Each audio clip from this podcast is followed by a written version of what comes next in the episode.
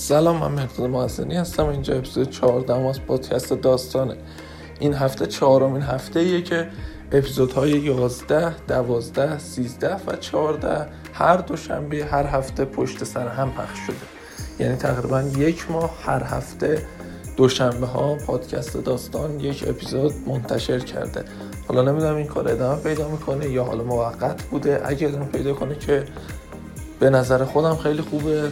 اگر هم ادامه پیدا نکنه به طور پراکنده مثل دفعات قبل پادکست ها پخش میشه. گفتم در اپیزود 14 هم بریم سراغ یه چیزی که یک وسیله که توی این یک ماه اخیر خیلی سر کرده و به فضا پرتاب شدنش و کلا کاراش آینه قطر 6.5 متر از جنس برلیوم و روکش طلا که تقریبا ده ها سال ساختش طول کشیده. تلسکوپ فضایی جیمز وب که می‌خوایم حقایق جالب در موردش بگیم. این تلسکوپ 4 دی 1400 پرتاب شد به فضا.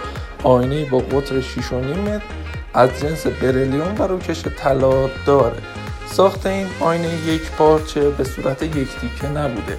و تیکه مختلف 5 و 4 متری. باید می‌تونستن روی راکت آریان جا بگیرن. راکت آریان راکتیه که تلسکوپ جیمز ویب رو تا فضا بود و در مسیر اصلی خودش قرار دادین 18 تیکه 6 زلی جداگانه ساخته شدن و بعدا به هم متصل شدن.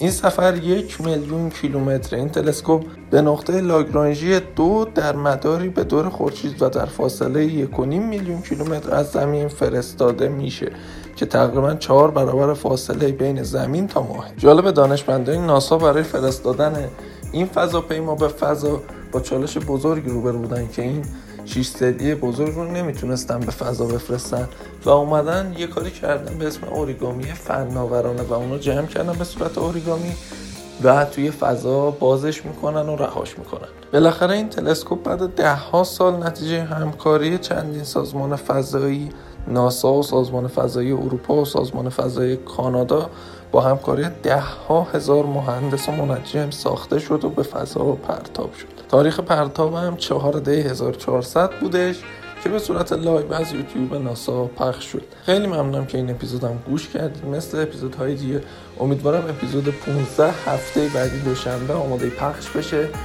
که این وعده ای که شروع شده هر دوشنبه یک اپیزود ادامه پیدا کنه و هر دوشنبه یک اپیزود داشته باشیم خدا نگهدار.